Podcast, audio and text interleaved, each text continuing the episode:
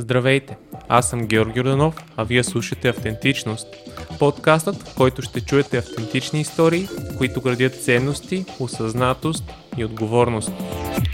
Помогни на подкаста, като станеш дарител в Patreon срещу по-малко от 10 лева на месец.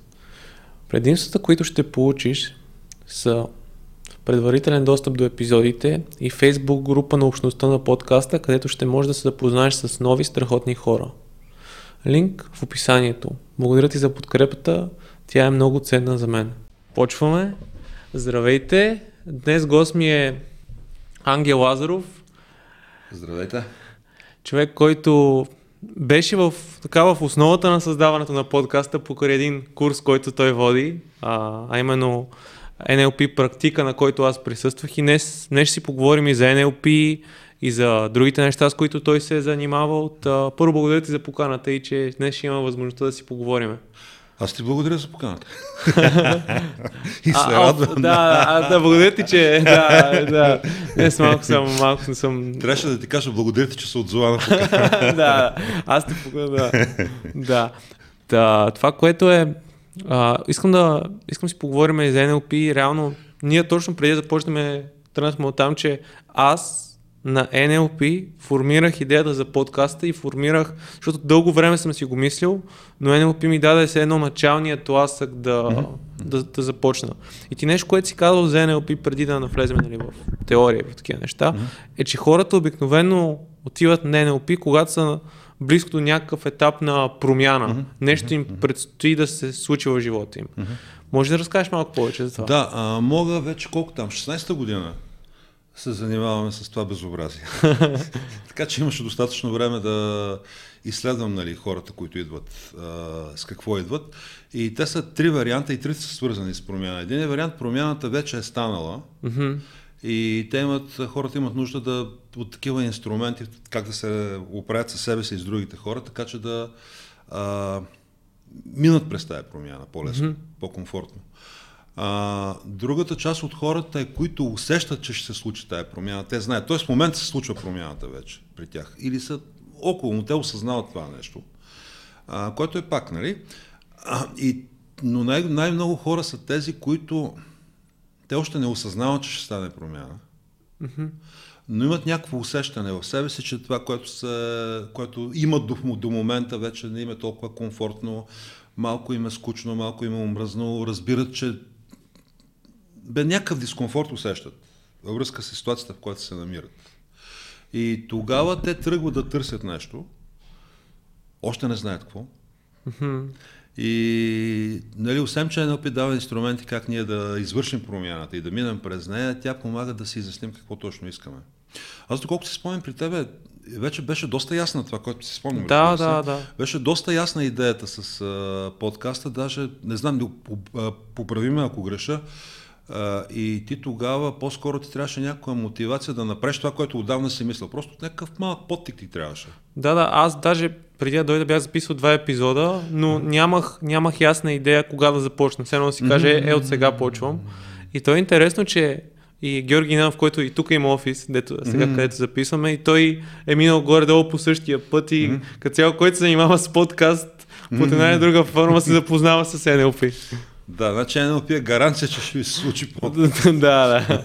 Не, той, а, Жоро го беше почнал него. Почнал ли беше тогава? Почнал, работеше му подкаста, при него по-скоро а, предизвикателството беше да, го капит... да почне да го капитализира това нещо.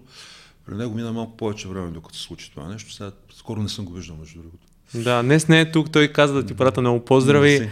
Да, а, и да започнем поначало какво е NLP. А, невролингвистично програмиране. Аз теб ли да гледам или там хората са? Ами, ние си говорим, те Добре, хората ще. Те хората да гледат. А, невролингвистично програмиране, това е... А, хм, първо ми беше много трудно да обяснявам в началото. Честно казвам, и мене като някой ме попита, нали, като кажа невролингвистично програмиране, това тази дълга абревиатура и хората малко се отдръпват. Ами, всъщност смисъл на NLP, може би много кратко как, как възниква NLP. Mm-hmm. А, един човек, Ричард Бендлър, си поставя, т.е. той получава задача да свали на текст а, видеозаписи на Фриц Пърлс. Фриц Пърлс е психотерапевт.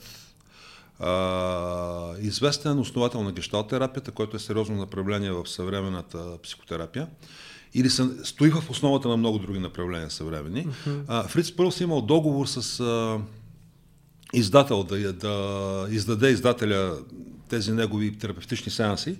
Междувременно Фриц Пърлс почива и наймат Бендлър да свали на текст. Бендлър в момент тези записи. Бендлър в, момент, в този момент учи психология и, и информатика в Санта Крус, Калифорния.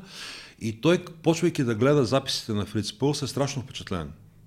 И решава, и, че и той може да иска да прави като него терапия. И той успява да се договори в университета, в който учи, да води някакви такива терапевтични групи, където той буквално гледа това, което прави, прави Фриц Пърос, не знае точно какво прави Фриц Пърос, но той буквално го имитира, даже брада се пуска. и говори с немски акцент. Така. А, и започва да получава резултати, както Фриц Пърлс в тези терапевтични групи. А, назначават му за ръководител на този проект а, Джон Гриндър, който пък е лингвист. И тогава Джон Гриндър, понеже той знае, познава структурата на, на речта, той казва на Бендлър, ако ти ме научиш да правя като тебе, аз ще, аз ще ти кажа какво правиш. Тоест, Гриндър фактически той а, успява да разбере, да разкрие какви точно лингвистични модели използва а, този Фриц Пърс, така че да се получи изменение в поведението на клиента. А, и те фактически описват поведението на Фриц Пърс и а, свалят неговия модел. Естествено се оказа, че брада не е нужно да има. Ето аз съм си това, че съм си пуснал брада, не означава, че е заради Фриц Пълс. Та, и да говориш немски акцент, остават само същността, тези стъпки, тази, а, този модел, който а, води до резултат, изчистено всичко излишно. И те започват да предават този модел, той се тогава се е наричал мета, още не е имало NLP, а, на други хора под формата на курсове. След което към а, модела свален от Фриц Пърлс, те прибавят модел от Вирджиния Сатир, основател на съвременната системна терапия, и а, третият човек, от който свалят модела на поведение е Милтън Ериксън, бащата на съвременната хипноза. А, така и създават един общ модел. И фактически NLP е предаването на този комуникационен модел под формата на курсове на обучение на други хора. А, тоест, което означава, че NLP, аз толкова дълго говорих, NLP е система, как да, а, наблюдавайки поведението на човек, да видим неговата структура на това поведение – а, така че да може да го опишем и да научим другите хора да правят това като оригинала. Mm-hmm. Даже и по-добре. А, така, естествено има и други следствия в NLP. Значи, а, NLP е и комуникационен модел, тъй като а, за да се научим да правим като тези терапевти, а, те какво правят? Те чрез комуникация постигат бързи изменения в поведението на клиента. Тоест NLP също, освен че е начин да сваляме модели на поведение, а, той е начин да а, така, чрез нашето поведение, чрез комуникацията собствената, да постигнем трайни и бързи изменения в поведението на някой друг човек. И в собственото поведение, между другото, до голяма степен може да направим. Това е, не, може би не много кратко, но според мен съвсем точно какво е NLP. Да, спомням си, спомням си точно като бях, като каза за изменение в поведението, mm-hmm. едно от упражненията, което беше, ако някой, примерно, не пушава, че някой да, да се откаже от това нещо и да му стане mm-hmm. неприятно. И си спомням, като го правих това упражнение, защото тогава много обичах да пуша на ригеле. Uh-huh. И си спомням точно с момчето, с което го правих, точно за някакво време след това наистина това ми беше се превърнало като много неприятен навик. Тоест, mm-hmm. поне аз така го разбирам, мен опито е, успява някакви такива мисловни модели, които имаме да ги пречупи и да почнем да, да излезем от тях, да ни даде някаква друга перспектива. И понякога това става много бързо. А, разбира се, не винаги е толкова. Просто да, това, това до някъде, между другото, се крие в а, обяснението, се крие в самото заглавие на NLP. Невро, това означава на, а, става въпрос за нашата нервна система и връзката на тая нервна система с тялото. Тоест, начинът по който ние мислим, нали, процесите, които протичат в нервната система, те се проявяват в тялото и обратното, променяйки ето аз сега се изправям. Да. променяйки физиологията, ние може да променим начина на мислене. Аз не знам, да, това мис... наскоро беше доказано преди няколко години, научно точно това нещо. Mm-hmm. Нещо, което ние в NLP го говорим, пък и в психологията, това не е от NLP, повече от 40 години. Ейми Къди се казва една дама. А, аз сега ще точните цифри не ги помня, но тя а, прави следния експери, експеримент. А, хора преди интервю стоят изправени в такава поза на победител. Mm-hmm. Примерно 5 или 10 минути. Оказва се, че тестостерона на тези хора, независимо дали са мъже и жени, и жените и мъжете имат тестостерон, след това тези 5-10 минути в такава поза на победител, тестостерона ми не помня, но беше двуцифрен процент нагоре. 15% май се дига. Oh. което е сериозно и тези хора после се явяват на интервю за работа, например, и се представят много по-добре, отколкото а, останалите, които а, те седят в такава поза свита. Mm-hmm. И при тези със свитата поза, тестостерон и още един друг хормон, а хормона на стреса. Кортизол? А, мисля, че кортизол беше. А... Може и кортизол и норадреналин, нещо от двете. Кортизол, кортизол. Кортизол. А, кортизола а, на тези, които са така, примерно пада с 10%, тестостерон се качва с 15 или 20, забрал съм, трябва да mm-hmm. погледнем. Така. А на хората, които са така, мисля, че с около 10% се повишава кортизола и намалява тестостерона в сравнение с базовото ниво. Mm-hmm. Съответно, те се представят по-лошо, отколкото е другите. Тоест, нали, ето, тук е едно нещо съвсем практическо за зрителите и слушателите. Ако искате да се чувствате добре, то съответно заемете позата на човек, който се чувства добре, уверен, спокоен и така нататък. А може да потърсите и на Ейми Къди, в, има го това в това число и на български преведено, в YouTube някъде. Mm-hmm. Да, аз точно това и Джордан Питърсън говори нали, за омарите, които като се изправят и хормоните тестостерона им е по-висок. Да. Докато тези, които са загубили битка, се едно са такива превити и са сгушени. И да. се, точно да. ги е страх от битка. Mm-hmm. Да, а ти как започна с НЛП-то? с НЛП много прозрачно. Аз се занимавах с месопреработка, имах собствено предприятие, което управлявах около там 35 човека. И имам инженерно образование преди това и аз да управлявам процеси, да работя с машини, с технологии, това съм го учил. И независимо, че месото не е, не е оръжие, нали, съм, аз съм по образование, горе-долу структурата е същата на процесите и на там, с машините, технологията. А, но ми беше предизвикателство да работя с хората и в един момент, в който ние се разраствахме, а, рязко, значи за около 2-3 месеца ние отруихме производството и отвоихме персонала. И настана една малка лудница в фирмата. И ключови хора взеха да напускат, защото беше безредие, те бяха претоварени. Нали, ние менеджерите поехме основно тежестта от цялото това нещо. И аз тогава разбрах, че трябва да намеря някакъв начин да се оправя и почнах на курсове да ходя. И на един от курсовете попаднах на някой спомена за NLP. И аз после проверих какво е това NLP първоначално като манипулация. а, беше описано, че това е начин да манипулираш другите хора. Оказва се, че това е да, разбира се, всяка комуникация е манипулация. Въпросът е да поемеш отговорност за това, което правиш и да постигнеш резултати. Първото нещо, което аз се от, от NLP е как да правим подбор. Как да направим профил на човека. Първо, как да направим профил на подходящия човек за определена позиция. А защото се оказа, че при мен хората, които работеха, аз давах едни от най-големите заплати в бранша, поне бяха по-високи от средните, но не всички хора бяха щастливи. Тъй като а, при нас се промениха нещата и а, съответно новия начин на работа изискваше нов профил на човека. И те стояха заради парите, но не бяха щастливи. И след като се научих да правя профил на, на човек, който е подходящ за позицията работната, и как да го избера човека така, че да съответства на този профил, в смисъл работника, служителя, mm-hmm а, тогава вече първо не беше нужно да плащам а, по-високи заплати, хората работеха с, с удоволствие и бяха доволни от това, което се случва. Нали? Плащах нормалните за бранша заплати и хората бяха доволни. Това беше първото нещо. Аз имах някакви дефицити по отношение на разбирането на хората и взаимоотношенията си с хората, сега вече гледайки назад се давам сметка. Това число и в личен план съм имал някакви такива дефицити. Обикновено човек тръгва да се занимава с а, това, с което аз се занимавам, за да си реши някакви собствени проблеми. Аз тогава не си давах тази сметка. Мислех, че го правя, защото нали, заради бизнеса. И то наистина започнах заради бизнеса, но после... А, да, първото беше едни видео обучение си бях купил точно за подбор и мотивация на персонала, организация на дистрибуция в конкурентна среда на там едни колеги от Украина.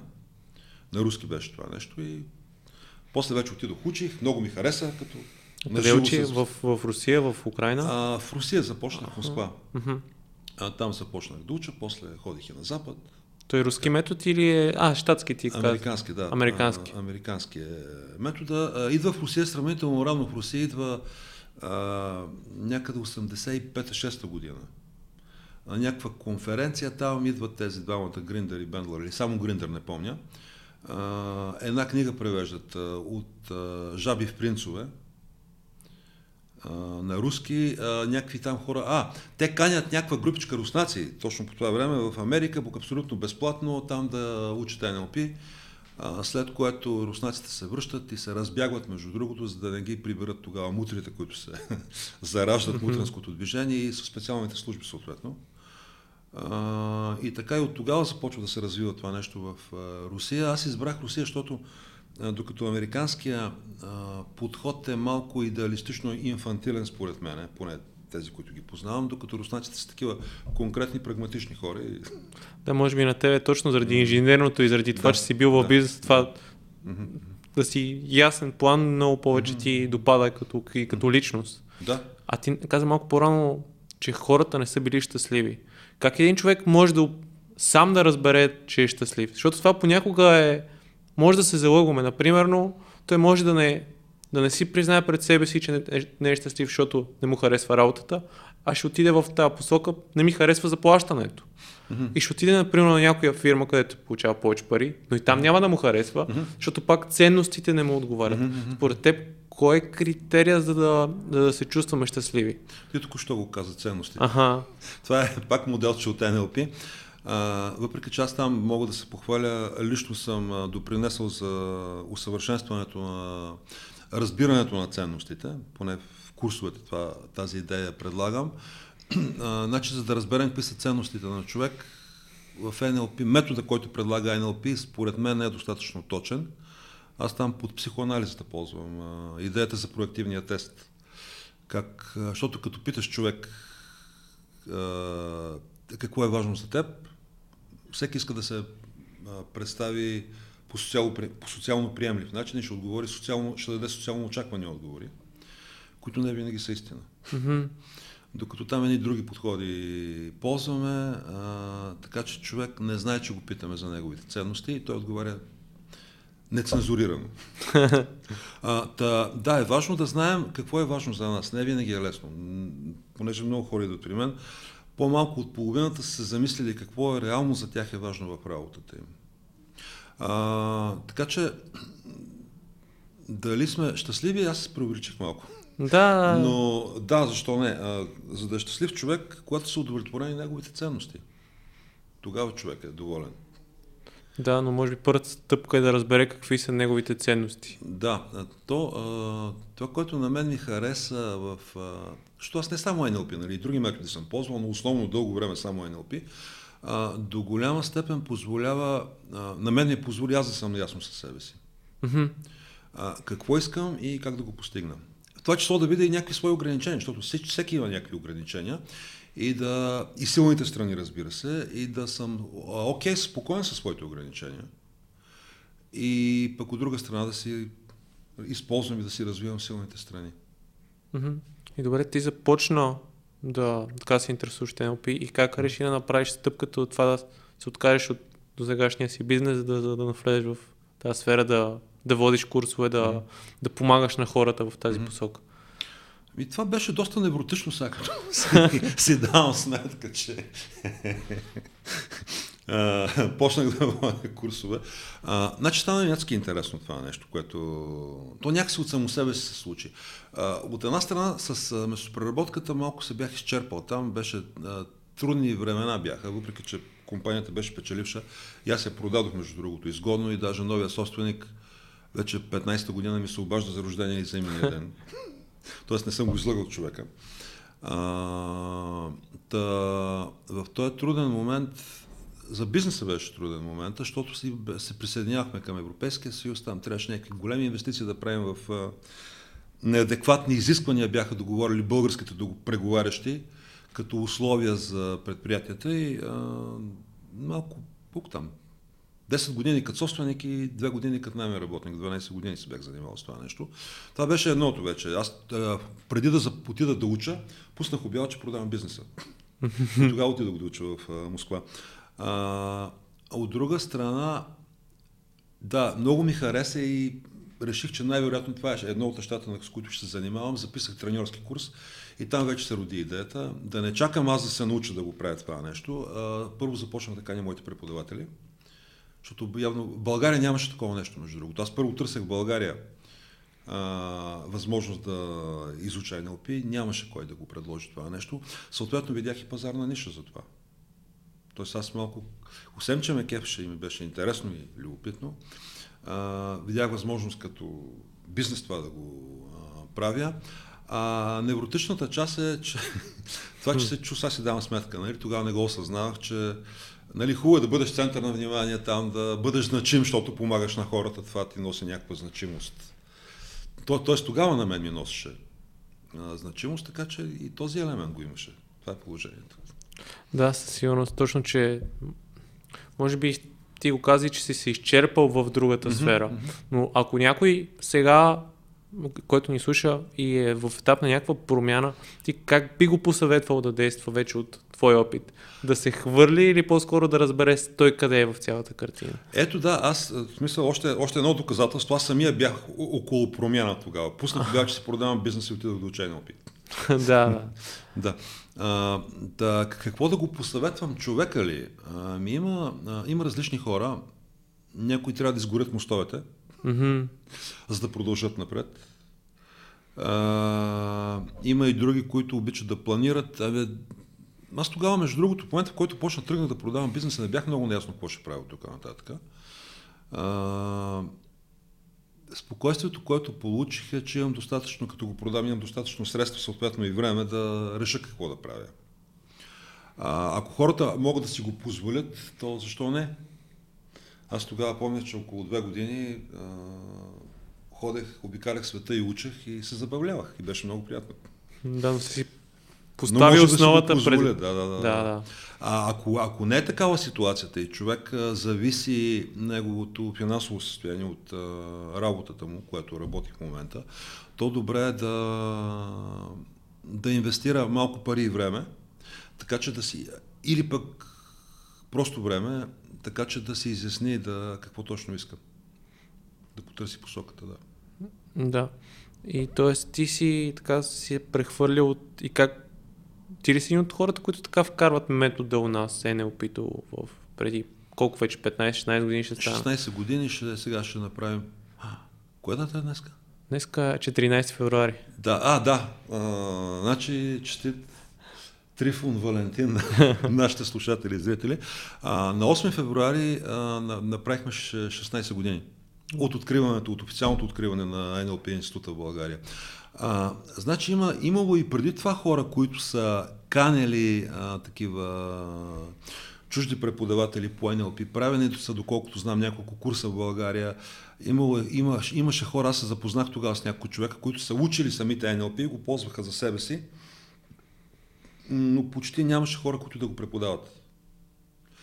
И аз съм, мисля, че съм първия, който а, започна редовно да прави обучение. Тоест от а, 2006 година а, всеки пролетен есенен семестър имаше NLP практик.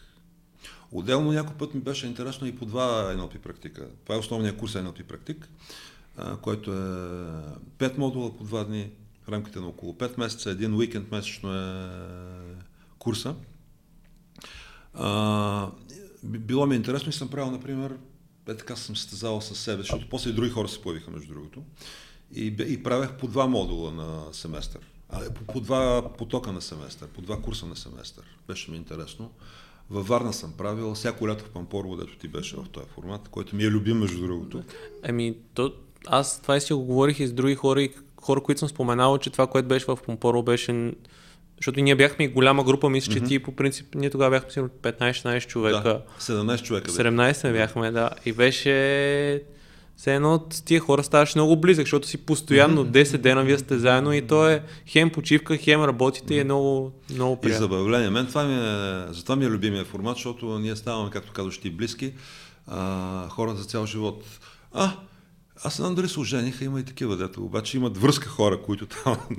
Еми, от, даже от нашата група Нашата има хора, група които са има, близо да... Които просто живеят заедно в момента. Да. които живеят заедно, да. Да, там се запознаха. А, така че на мен ми е такъв много любим този формат, точно заради емоцията. А, и другото, което е, защото там та, така наречения се получава total immersion, total immersion т.е. тотално потапяне в NLP, защото нали, там и разговорите по време на почивката са пак някакви такива и, а, и е забавно. Да, да, И си почивам, защото ние там обикаляме това, което пък мен ме кефи, е, че там обикаляме там каньони, там на водопадите, там... Барбекюта. Барбекюта, да. Да, и много, а, много, смисъл, много, аз едно от нещата, които дойдох, беше заради, че ще има група. Защото според мен едно от нещата, които е много ценни на такъв тип курсове, е, че ти правиш нови запознанства. И ти имаш шанса да, да, да експериментираш с нова среда. Защото установената среда, семейството ти, приятелите, те имат някакви очаквания от тебе. Докато аз, примерно, дойдох, никой не познах. И отиваш, и ти можеш да си човека, който искаш ти да бъдеш, а не да се... И мога да научиш нови неща за себе си. Защото, примерно, има едно, едно упражнение, което е за лидерството и което, което се прави в практика. Мгм. И точно аз това получих много добра обратна връзка от хората, че аз наистина те се почувствали, че аз мога да бъда лидер в определени ситуации. Което не знаех за себе си, което е много, много ценно като обратна връзка. Ами, ние се учим чрез хората. В смисъл, нашия учебен материал са другите хора. Всъщност, т.е. това от една страна. От друга страна, ти си абсолютно прав, че контекста ни налага определени роли. И когато а, ние сме в такъв контекст, който сме свикнали, ти каза очаквания на родители, на колеги, на някакви други хора, в този контекст е по-трудно а, ти да смениш а, поведението и ролите си, понеже там вече са установени нещата и, и той те дърпа на, назад. Да. Това някой път е добре, някой път пречи. Докато а, контекста, който ние създаваме в, а, точно в а, тези обучения, той позволява да бъдеш какъвто искаш и да ти се получи по-лесно. И ти много хубаво каза да ти дадат другите хора обратна връзка. Това за мен беше, между другото, вашата група беше такава знакова, защото тя беше точно след а, първата след covid Мгм. дето имаше изолацията там, от март до март, април, май мисля, че беше изолацията. И аз точно преди това ми беше умръзнало, понеже пак бяха минали 12 години от там, или 12-13 години бяха минали вече от NLP. Както се занимавам, нали, явно човек си има период, аз имам период. Тоест не явно ми това, ние го преподаваме в NLP mm-hmm. на мастера. А, и на мен ми се беше изчерпал този период и аз бях почнал да мисля да сменям бизнеса. И не бях сигурен искам, какво искам, как го искам и като ни затвориха и три месеца като не работих, всъщност разбрах колко ми е важно и колко ме кефи това нещо, което правя, така че се раздавах от всяка. А как карантината се отрази на хората, с които ти работиш? И след... Усети ли някаква промяна? Усети ли някаква така повишена тревожност, нещо друго? Естествено. Естествено, това е ситуация на несигурност. А, когато това, с което си свикнал, а, рязко се променя. А, от една страна, от друга страна не знаеш какво ще се случи там, защото от началото наистина никой не знаеш какво, ще се, какво да се прави. Mm-hmm. И, това беше, и това е нормално. Така че да, там об- обостриха се всякакви неврози, всякакви, и то свързани с несигурност, тревожност и така нататък.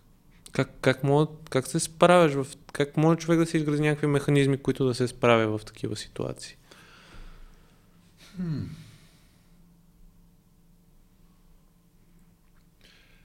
М, Как аз го направих? Да, това ще е Значи, интересно. така, а... идеята, че а, човек... Добре, ще разкажа аз сега, тук, докато, докато говоря, мисля.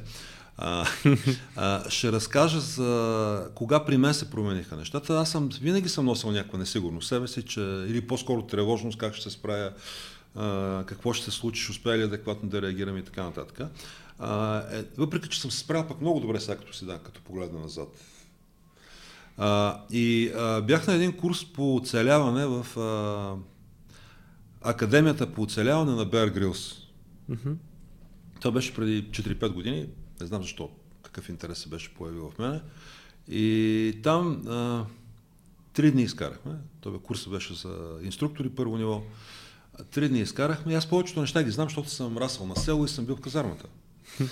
Но а, ние там три дни, какво там? Драхме зайци, а, там слагахме капани, там плувахме, март, а това беше февруари месец, плувахме едно езерце, в студа три, две, две нощи спахме на открито, правихме си сами там тези, как се казват, палатките, правихме с- сутрешна такава физзарядка в калта, лицеви опори там и всякакви други упражнения. Тоест, нали, кал мизерия, всякакви такива неща.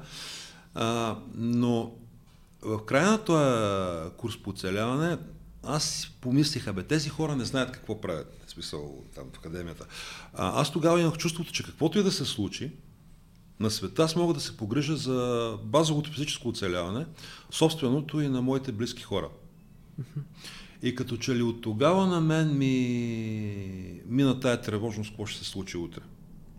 И по време на тази изолация, тъй като тогава естествено нямахме работа, аз си бях направил много точен план какво да правя. Тоест, ще изчакам още там колко месеца там, пет или колко месеца. До края на лятото, защото исках да изкарам морето на морето. А, и ако не се а, развият... Аз тогава имах чувство, че хората нямат нужда от това, което аз правя, между другото. И ми беше тъжно, защото нали, там 15 години си правил, не, то бе колко бях там, 14 години си правил нещо и в един момент това хоп и го няма. Та това ми беше вътрешната драма. А, от друга страна си бях направил много такъв конкретен план, който много точно следвах, независимо от там душевните ми интересания. Та, а, бях решил, че ако не се оправят нещата, ако не успея, правейки тези тези стъпки да върна а, курсовете, то ще прави нещо друго. И за щастие а, се върнаха курсовете и то много интензивно. Хората явно имаха нужда. След тази изолация имахме един практик, който тук в София, той беше събран, а ние го бяхме отложили, който някакви нови хора се присъединиха към него. После беше вашата група, така, тя първата ми нова група след covid Да. в Пампорово, дето беше празник. Ами, наистина, и ние го усетихме всички, които съм си говорил, че, че като празник. То наскоро и Крум ми гостува, който точно... А, Да, да, и Джейн е гостувала, да, по-рано в подкаста. супер. Ей, Крум не съм го гледал. Да, Джен, тя, тя и тя направи проект с а, храните. С храните, да. И тя доста, доста се развива в него. Като цяло, всеки, който съм попитал и, и Марията, която се занимава с а, нейрографика, всеки си е... Всеки си... Да, бе, виж, и тя също дръпна тогава, почна да прави. Тя почна да прави след това курсове, нали? Да. Марията, по неврографика. А, а те направиха, Крум и Таня направиха в, в смисъл от някакъв такъв спортен център. направиха, Спортен нали? център, Така, да, да, да. Това ми беше целта, виж, помня ги. да, да. Еми, а как мога да помниш на толкова хора историите толкова дълго време след? Ами, защото това са казуси. Казва си. Това са казуси, които по някакъв начин са се развили и, и са намерили решение. Пък аз самия съм бизнес ориентиран и така. А колко е важно да имаш план, защото ти го спомена. Ако нямаме план, какво ще се случи? А, зависи от човека.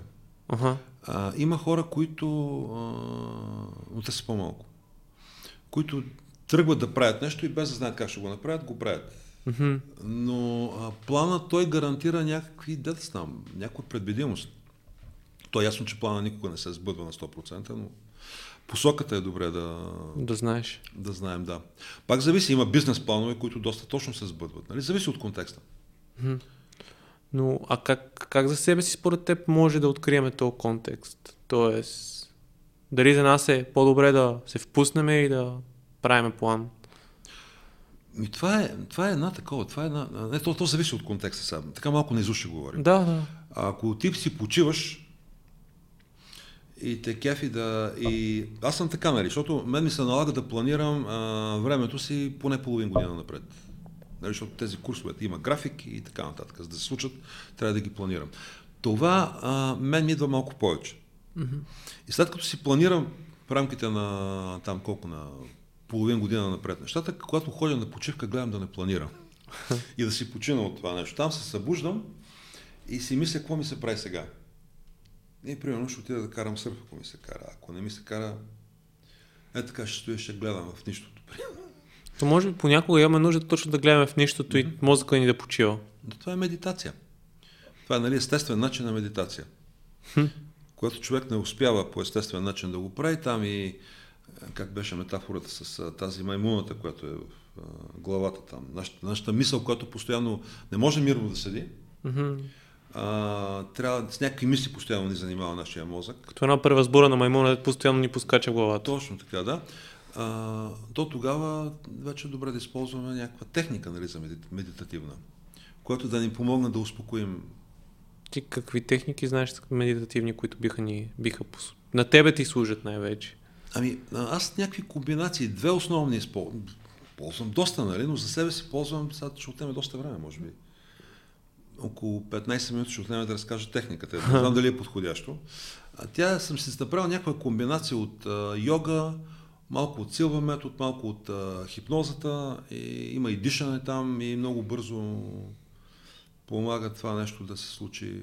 Тоест ти си намерил практичен план, по който да следваш, да, когато знаеш. Стъпки, да.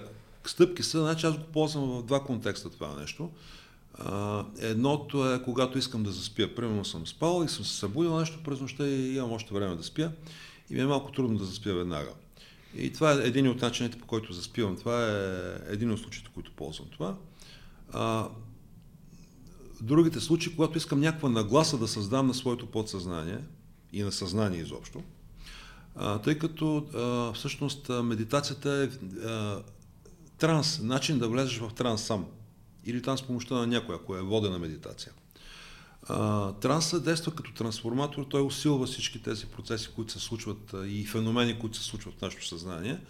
И е, тогава ние ставаме възприемчими към, към различни внушения.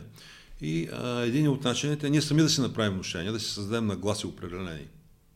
Mm-hmm. Влизайки в а, такова медитативно състояние, там алфа ниво, ако щете, може да го наречем.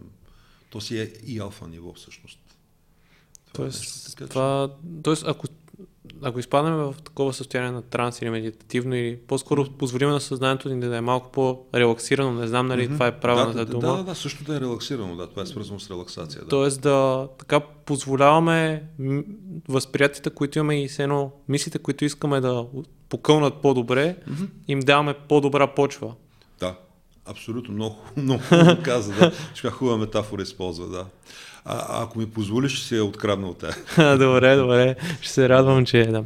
А, нещо, което по принцип съм чувал за NLP mm-hmm. и според мен и много хора ги дърпа от този метод, защото ти, ти малко по-рано в разговора споменаваме mm-hmm. за манипулацията, mm-hmm. че той в така наречените пикъп среди за сваляне на, mm-hmm. на жени доста ползват модели от NLP и от други mm-hmm. такива техники. Има ли хора според теб, които използват знанията за чисто манипулативните цели? Тоест, може ли знанията, които се натрупаш, просто да ги използваш, за да манипулираш другите хора, защото ти знаеш как, как да ги накараш да извършат определено действие? Това е въпрос на етика. Това е нещо. Значи, първо, да не бъдем ощипани девойки. И е добре да се дадем сметка, че с или без НЛП, особено дори и без НЛП, а, всяка комуникация е някакъв вид манипулация. Тоест, а, наш, ние комуникираме с другия човек, за да а, го накараме той да направи нещо.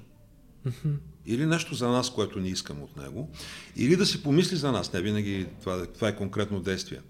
А, понякога това е да ни. Много хора, за, за много хора е важно признанието. И те искат да бъдат харесвани. Така, и това е съвсем естествено. Така че а, много често тази манипулация аз даже не знам дали в кавички да я слагам, mm-hmm. а тя е с цел ние да се представим добре пред другия човек. И ние осъзнато правим някакви действия, казваме някакви неща, седим по определен начин, обличаме се по определен начин, който пак е на някаква комуникация, а, с цел да бъдем харесвани. И това не е ли манипулация? Това е, това е абсолютно естествено поведение. Просто думата манипулация има негативна конотация, може би. Mm-hmm. А, но е добре да сме наясно, че всяка комуникация си има някаква цел. Не винаги ние осъзнаваме каква, каква е целта на нашата комуникация, но такава цел съществува. Затова по-добре да осъзнаваме. И това, което ние правим в NLP, първо да сме наясно каква ни е целта, какво искаме във всяка една комуникация. А, за, да няма разно, за да няма противоречиви послания. Второ, да поемем отговорност за резултата от нашата комуникация. Тоест не да правим нещо, защото много хора а, манипулират по естествен начин. Най- най- най-простата манипулация е да, а, да вменим чувство на вина в някого. И после да му поискаме той да, да направи нещо. Нали. А, има и други. Нали. А, така, т.е. какво беше? Първо да знаем какво искаме, каква е целта на нашата комуникация. Второ да поемем отговорност за резултата. Трето, а, да, да постигнем много по-бързо целта си. Това, това вече в NLP има много техники, които ни позволяват, разбирайки начина на мислене на другия човек, да му подадем информация според неговия начин на мислене. Така че той да ни разбере. И когато един човек ни разбира, много по-лесно ще ни даде това, което ние искаме. И четвъртото нещо, което пак е много важно, а, така да го в кавички изманипулираме другия човек, т.е. така да а, му поднесем информацията, че той също да получи полза, давайки ни това, което ние искаме. Т.е. Да, да, да, да докараме иско да печели печелиш. На това ние се опитваме да научим хората, които идват при нас.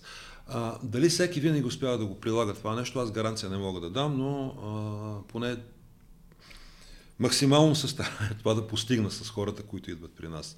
Да са наясно със себе си, да знаят какво искат, а, да знаят какво иска другия човек и а, постигайки целите си, да получат изхода печели печелиш. Така като те слушаме, едно от думите, които ми да формулираме осъзнатост. Тоест, ти да знаеш в дори, според мен, най-често това се случва в комуникацията с близките ни хора. Mm-hmm. Защото с тях се познаваме най-добре. Mm-hmm. И на едно чисто несъзнателно ниво ние се манипулираме. Защото Естествено. Те, те ни знаят слабите точки mm-hmm. и могат по много лесен начин да ги натиснат. Несъзнателно го правят в много чести ситуации. Някои хора го правят, за да се забавляват просто. Mm-hmm. Особено приятелски кръг, нали, там сигурно и на тебе се е случвало, дето а, вие се а, там базикате или заяждате с другия човек. И, то хем е, хем е такова, защото сте приятели много добре си познават. Там няма никаква основна, особена цел, просто да малко като го подразниш, другия човек става смешно, нали, той самия се смее над себе си. Такава позитивна, как да се изразя, позит, нали, ако е такъв позитивен фон на приятелското общуване, обикновено. Това се случва и е нормално, да. Иначе не е интересно.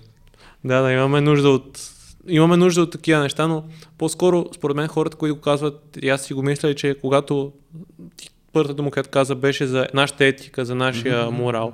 Тоест, просто ако използваш тия техники, които научаваш как mm-hmm. работи другия човек, ако да. използваш за, корисни цели, mm-hmm. то по принцип доста от нещата са корисни, но съзнателно да не е печеля печелиша, да е ти печелиш другия човек да губи, тогава може би това създава негативните мнения към, към метода. Защото го има доста хора, които го, които точно, според мен най- най-яркият пример от тия пикъп среди хората, които свалят жени. Пикъпа също е пример за това как а, а, това, което казах NLP, извинявай, ако те прекъснах. Не, не, приключих си мисълта. пикъпа е пример как, аз не казах, че NLP е система, чрез която можеш да свършиш моделно успешно поведение. Mm-hmm. И някъде, аз не помня кога, преди около 30 години, може би, е, такива младежи специалисти по NLP, на които не им се е получавало много добре с жените, а, решават да разберат как да бъдат по-успешни с жените, как да им връзва по-често. А, и а, те намират хора, които са естествени такива добри съблазнители, наблюдават ги тези хора, а, описват поведението им и създават този така наречения метод, е, такова пикап метода. Mm-hmm. Тоест, а, а, тези хора, доколкото си спомням, нали, аз не съм поручвал точно подробности, но някъде ми е дошло това, че тези хора са били специалисти по NLP. Това е един, пак един пример, нали, какво е NLP. А, са, оттам нататък а, е въпрос на етика. Аз преди на времето, като, като почнах да се занимавам с, NLP, съм чел някакви такива неща, свързани с а, пикап и съблазняване. А, пак е въпрос на етика. Най-лесно е да излъжем човек. Но а, в същия момент има много жени, които искат да бъдат съблазнени. Mm-hmm. Пак зависи по възрастта, нали? Особено в тази възраст, между примерно там колко там, 18 и 25, а, те искат да бъдат съблазнени по начин, а, така че да се чувстват добре. А, мъжете не умеят да го правят. Тоест, часто мъжете, нали? Когато тези мъже не умеят да го правят, тези жени се дразнят на това нещо. Още повече в тази възраст обикновено, когато е нали, при повечето, казвам, девойки и жени, а, то това е еволюционно заложено. Те хем искат да бъдат съблазнени, а хем като че ли пред себе си да не поемат отговорност за това, че това нещо се е случило. Да не си признаят какво е станало. Да не си признаят какво е станало, нали? А, в тази възраст много често това се случва. Пак казвам, не при всички. Мгм. Така че а, въпросът е, нали, пак въпрос на етика, как ще го използваш този метод. Да, то като всичко, всяко знание, Да. което имаш, може да го използваш и положително и отрицателно. Но според мен основата е да, да експериментираш, да пробваш нали, нещата, които се преподават в дадено нещо ти харесват, да си вземеш каквото ти е ценно за тебе, другото да не го възприемеш и да, да се развиеш в дадена посока. Това е по отношение на техниките, а, най-важното е да си окей със себе си. Когато Мгм. човек е окей със себе си, когато е достатъчно уверен и сигурен, а, той няма нужда да прецаква някой друг, за да получи нещо. Защото тогава той разбира, че какво иска човек. Примерно взаимоотношения. А, айде да кажем връзка с, понеже си говорим за жени, нали, за мъже. Връзка с конкретен човек, в зависимост от а, там пола и сексуалните предпочитания. А, така искаш връзка с конкретен човек. И сега а, той човек ти харесва, но пък може пък той тебе да не те харесва. Има два начина. Или да разбереш какво на него му харесва и да направиш така, че той те харесва. И, или пък да...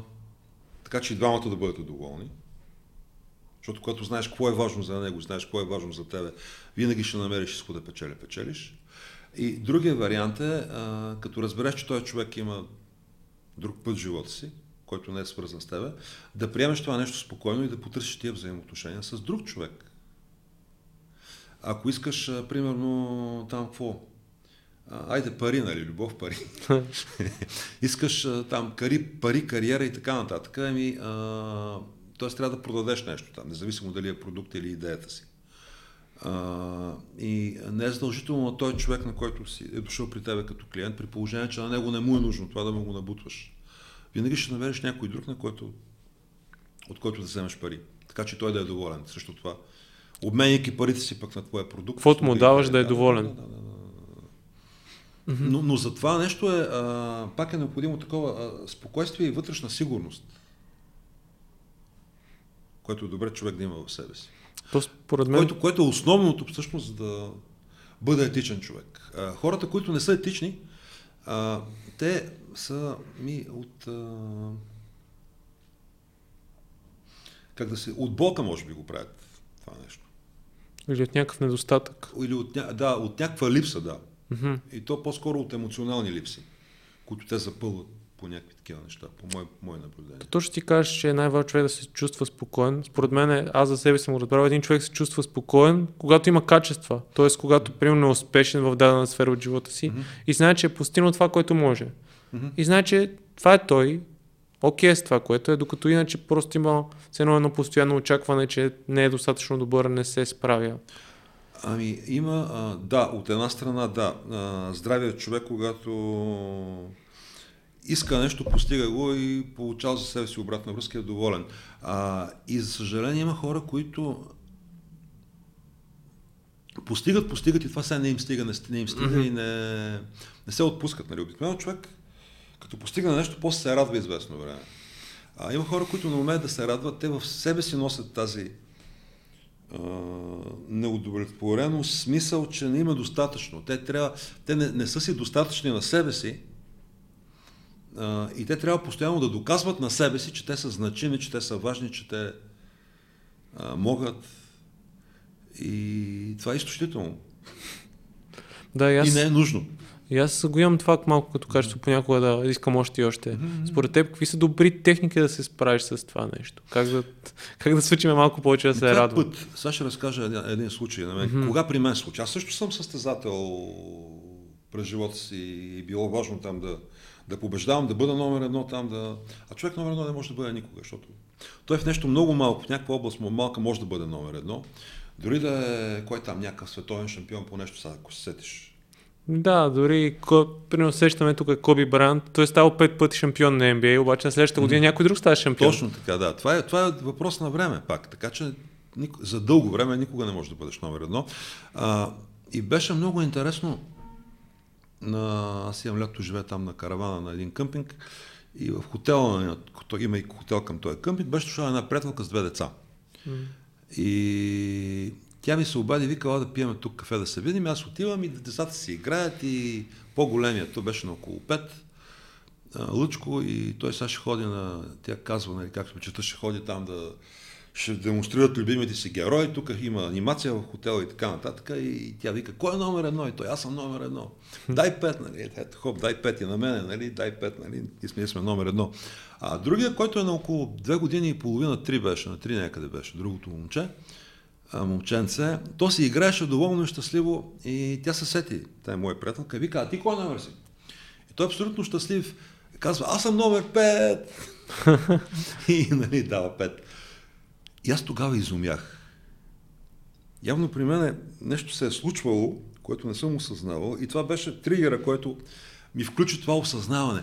А докато ние там с а, това число и с майка им и с а, този по-големия, ние се пънаме да бъдем номер едно там и е, ще ги победим, ще ги убием, ще ги надвием и така нататък.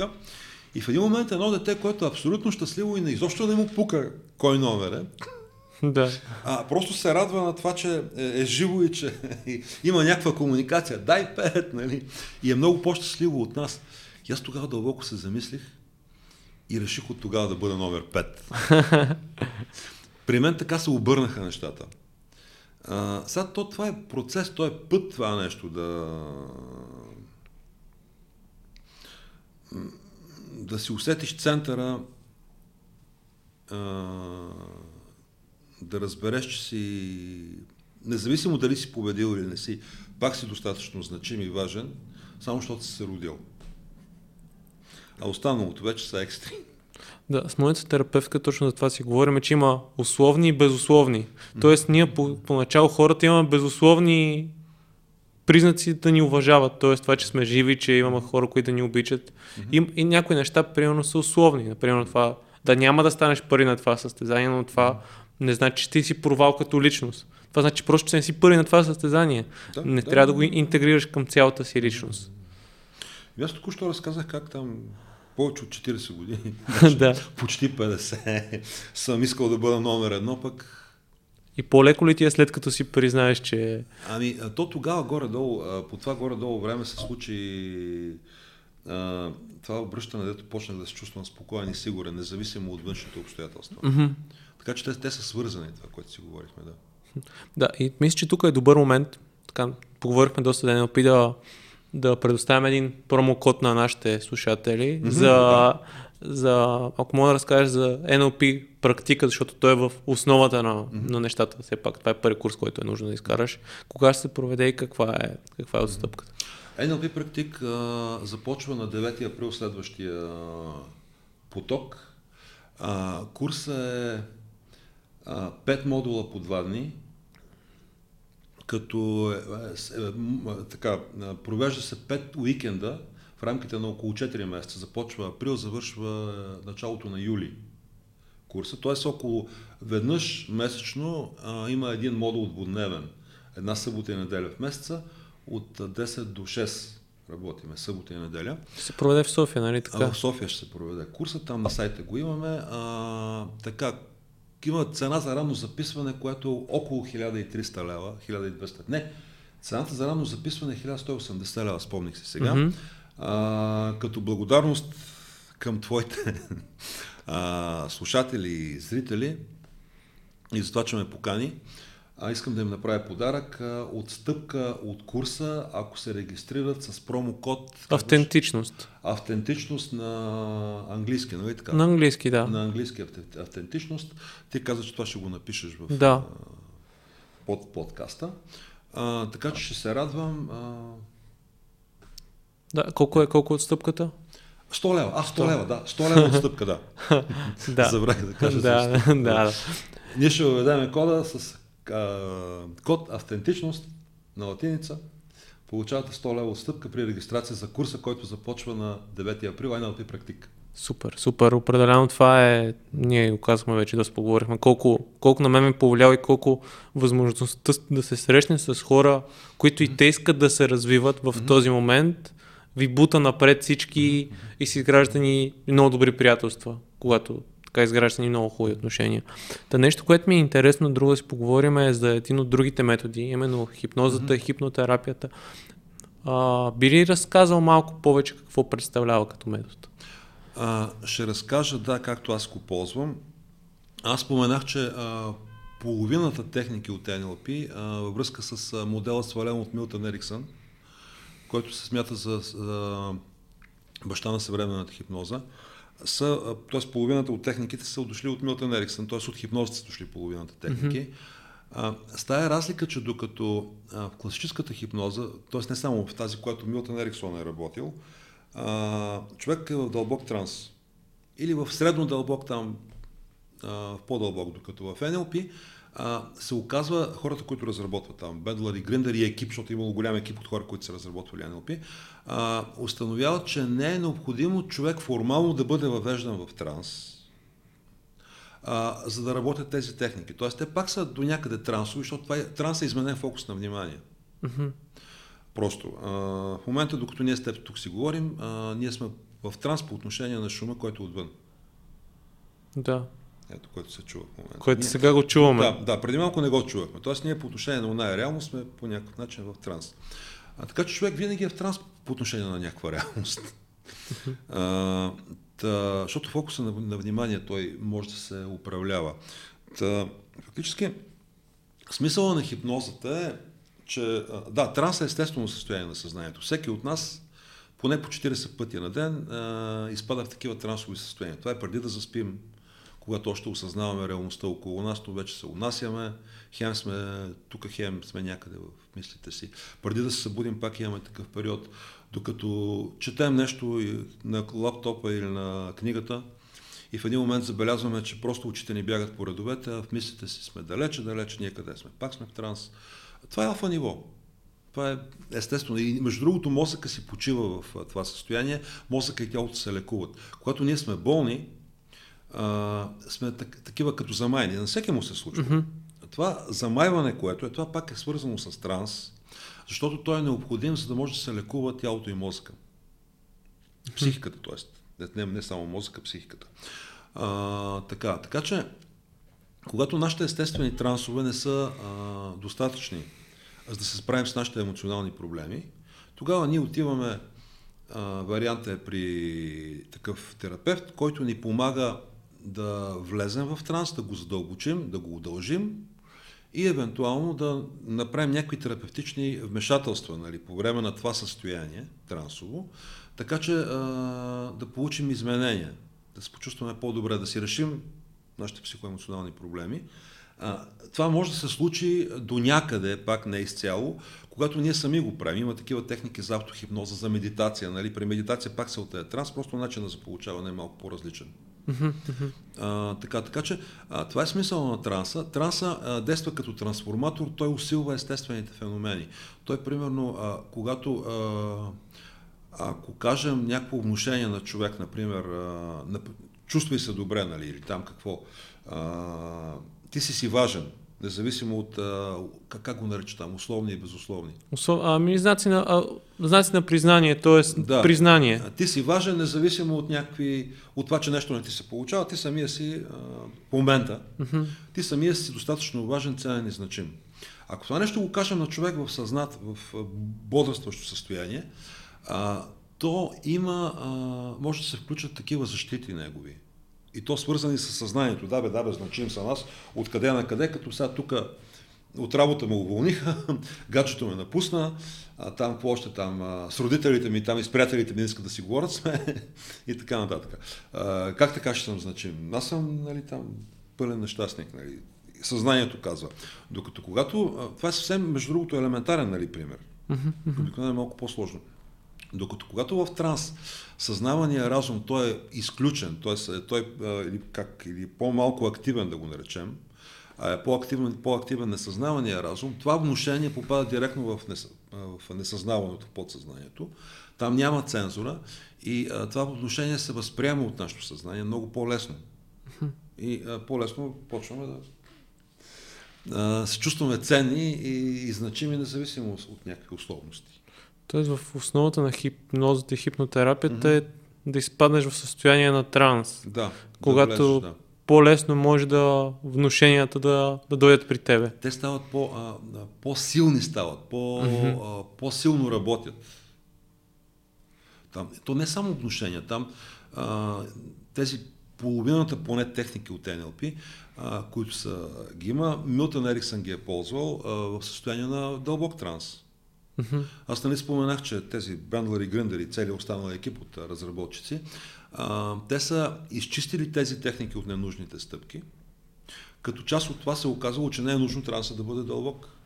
Например, а, най-простичкото нещо там, ай, каква техника? Ти, коя техника ти е любима? Същаш ли се от... В момента не, честно казвам. В момента не. А, айде да кажем, а, нещо простичко, нещо простичко. Ресурсно състояние. Ресурсно състояние. Ресурсно състояние е примерно състояние на такива състояния като увереност, спокойствие, сила, бърза мисъл и така нататък. И ако питаш човека, спомни си кога беше уверен, независимо от контекста. И човек започва да си спомня, и това вече е транс, защото той обръща фокуса на внимание навътре в себе си и почва така наречено трансдеривационно търсене, когато там си спомня моменти, когато той е бил уверен. Нали, там, примерно в работен контекст или с приятели, или в къщи, като реже лук, там готвиш нещо, ако, ако готвиш, нали, изобщо готвиш. Нали. Всеки има състояние, когато е уверен. И а, когато ти си спомняш това нещо, ти естествено, че влизаш в транс. Това е изменен фокус на внимание. Ти вече не си тук микрофона, водата. Ето аз забрах, че съм жаден. Да. А, фокуса на внимание е в нашия минал опит, където и ти почва да си спомняш, да, тогава бях уверен, а, какво виждах в този момент, какво чувах, какво беше усещането в тялото, когато съм уверен. И постепенно човек започва да има физиологията на уверен човек и тук и сега става уверен. И това състояние може да го пренесем и в миналото, и в бъдещето, и така нататък. Но нали, започва с това нещо. За да си спомниш, това, е, това е естествено. Ние, когато мислим, пак сме в транс по отношение на нещо друго. Да, да, да. Точно, точно се замислих как. Защото много се говори, нали, да може да се фокусираме и да. Според мен това, което ти обясни, точно е една много добра представа какво е фокуса. Тоест, mm-hmm. фокуса е къде са насочени мислени в дадения момент mm-hmm. и кое може да то може би и метамоделите тук са, т.е. да успяваш да, да се отчупиш от нещо, т.е. да не възприемаш дадена информация, да само да се фокусираш върху нещо.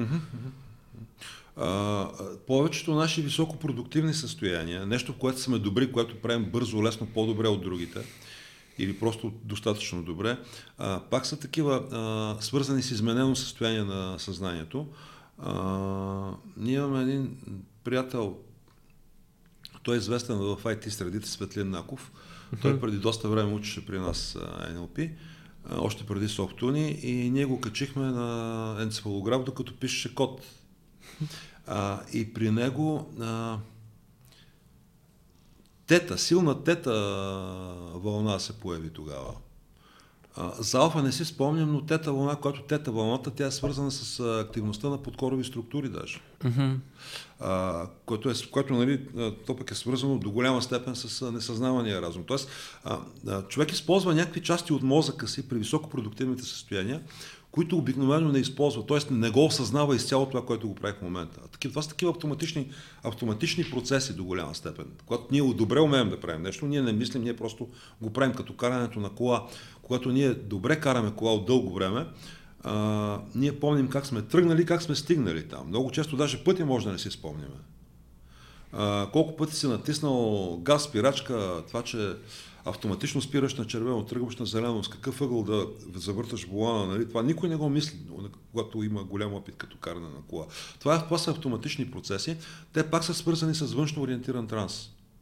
Така че трансовите състояния, много, са, трансовите състояния са много интересни, те са много полезни и, и е добре да знаем как да ги управляваме и да ги използваме от една страна за себе си, а, от друга страна е добре да познаваме транс, защото а, в транс ние сме по-податливи на внушения. И е добре ние да а, управляваме, да избираме какви внушения да си правим или някой друг да ни прави. А, елементарен пример в някои от телевизиите, аз съм забелязвал как а, имаше един такъв човек, който водеше а, времето а, дето половината много го харесваха, а другата половина му се дразнеха. Той използваше много трансови патърни, Емо, Емо Чолаков се казва този човек. А, например, снегове, ветрове, дъждове ще отминат, още в петък ще умекне времето. По този начин казвам, аз тук, като си говорим, виждам и при теб едно леко увисване. А, това, е, това се казва, а, смисъл техниката, която ползва. Той се казва, той две техники ползва. Това е нарушение на синтаксиса. А, снегове, ветро, ветрове, дъждове ще отминат mm-hmm. още в петък, ще умекне времето. Дали и не е ясно от самата интонация, те там го четат на аутокюто, то може да не е съвсем съзнателно това нещо, а, но не е ясно дали снеговете, ветровете, дъждовете ще отминат още в петък или още в петък ще умекне времето. Ага. И съзнанието, понеже а, тези граматическите и лингвистичните правила на езика, те са дълбоко вкоренени в подсъзнанието ни. Ние сме свикнали с тях и тук в един момент а, се нарушава този синтаксис. Объркваш и, и това е, това е объркващо. Объркването пак е транс. Mm-hmm. Другата техника е концептуална дезориентация, дето а, той рязко сменя темата без човек да разбере. И няма да разказвам сега за. Да, да, да, да. Това, това е много, много интересно. И след, което, след като човек е седял в транс, те това половината хора се дразниха, защото те не разбират какво е край на краща, нали? не разбират каква е прогнозата, но те, те разбират, че става нещо, което а, те нямат контрол и те се дразнат на това, че губят контрола. Mm-hmm. А другата половина, тъй като транса, другата половина от хората, дето нямат проблем с контрола, а, те се радват на транса, тъй като транса е полезен за съзнанието. И ги успокоява. И ги успокоява, да. Там, че сме, не сме разбрали какво е времето, това не е важно. Но накрай идва внушението. Оставете с програмата на еди си телевизия. Аха. И рекламите, които също са внушения. Тоест, той като, така, че, като сте в това състояние, това, което следва след това, ти го възприемаш. Го, ставаш по-възприемчив. Ага. Просто по-възприемчив, да.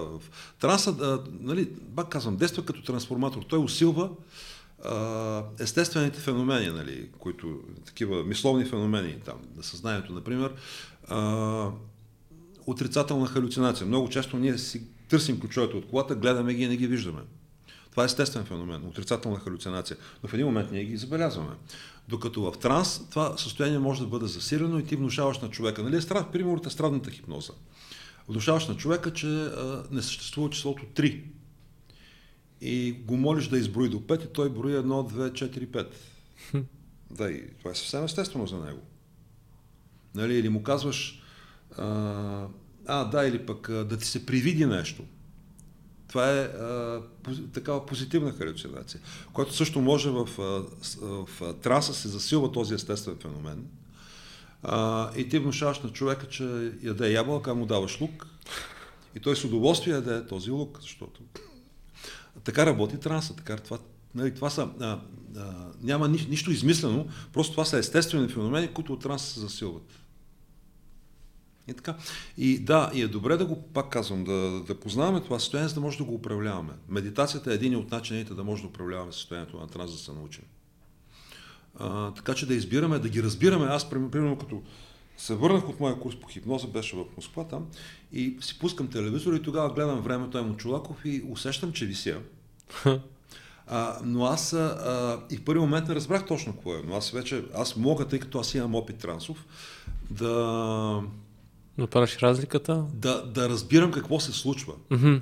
Тоест при мен в състояние на транс работи едновременно и несъзнавания, и съзнавания разум който следи какво се случва и по този начин разбрах какви патърни ползва Емо Чулаков. може и несъзнателно, но... Ами, да, може и несъзнателно. Това не съм да. го питал, за съжаление. да. Няма, не съм се срещал с него, няма възможност. Да. да. Ако се срещна, ще го питам, да, защото е интересен като модел.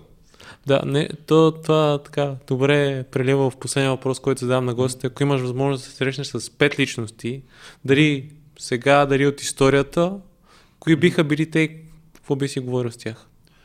Виж какъв интересен въпрос. Значи не съм ти гледал до край да. подкастите, защото не съм се подготвил. Интересно с кой бих искал да се Ти каза Емо Чулаков. Да, Само Чулаков. Не, а, не ми е важно, но би, би, ми било интересно. Да. да, ако се срещна. Ми не знам дали мога да отговоря на това. Просто трябва дълго да мисля. Знам. Добре, добре.